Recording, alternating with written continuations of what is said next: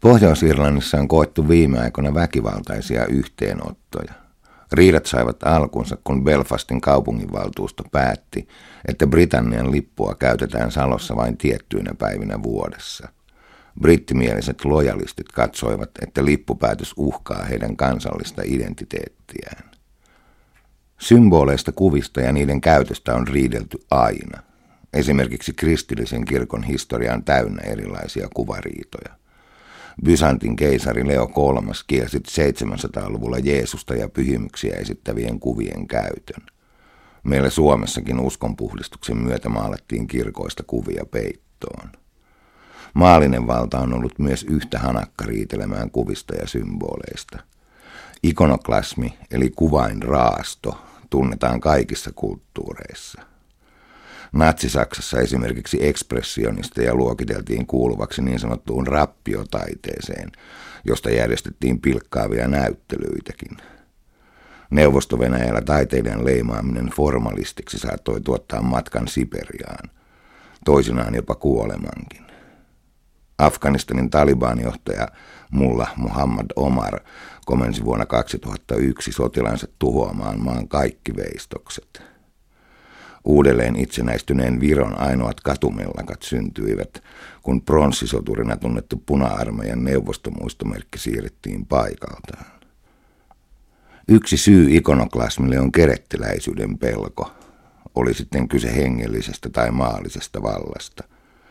Väärien oppien uhka on aina ollut olemassa, ja kuvien maailma tuntuu tarjoavan tähän erityisen pelottavan mahdollisuuden – vaikka eivät hän sanatkaan ole tunnetusti koskaan niin yksiselitteisiä.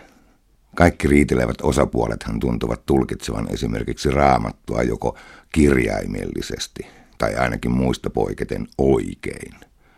Kuvilla on kuitenkin aivan erityinen asema näissä riidoissa, koska kuvan kieli on kuitenkin transformoitava, muunnettava sanojen kieleksi, jotta siitä voitaisiin keskustella, olla eri mieltä tai toisenaan jopa yhtä mieltä. Jotkut symbolit, kuten lippu, ovat melko yksinkertaisia, eikä niiden tulkinnasta juurikaan käydä kiistoja. Lippuja voidaan kuitenkin käyttää eri tavoin. Niiden juurelle voidaan kokoontua kunnioittavasti, mutta niitä voidaan myös häpäistä. Häpäisemällä lippua häpäiset myös ihmistä, joka sitä on tottunut kantamaan.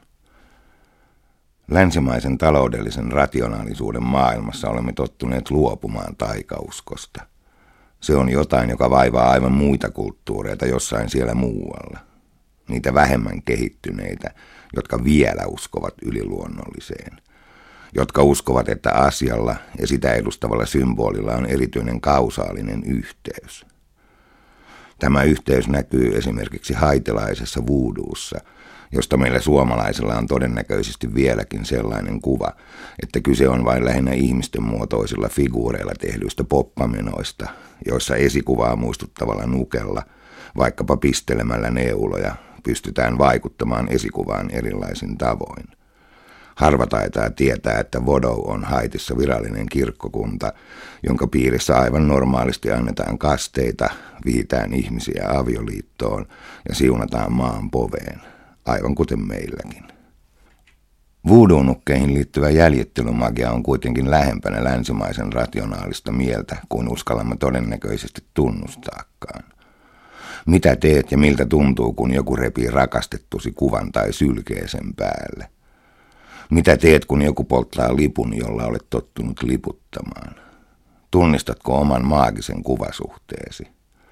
Kuka osaa siinä tilanteessa olla rationaalinen ja ajatella, että rakastettusi kuva on vain printti, suorakulmainen mustesuihkutulosteen pala, jolla ei ole mitään vaikutusta sen paremmin rakastettuusi kuin teidän väliseen suhteeseennekaan.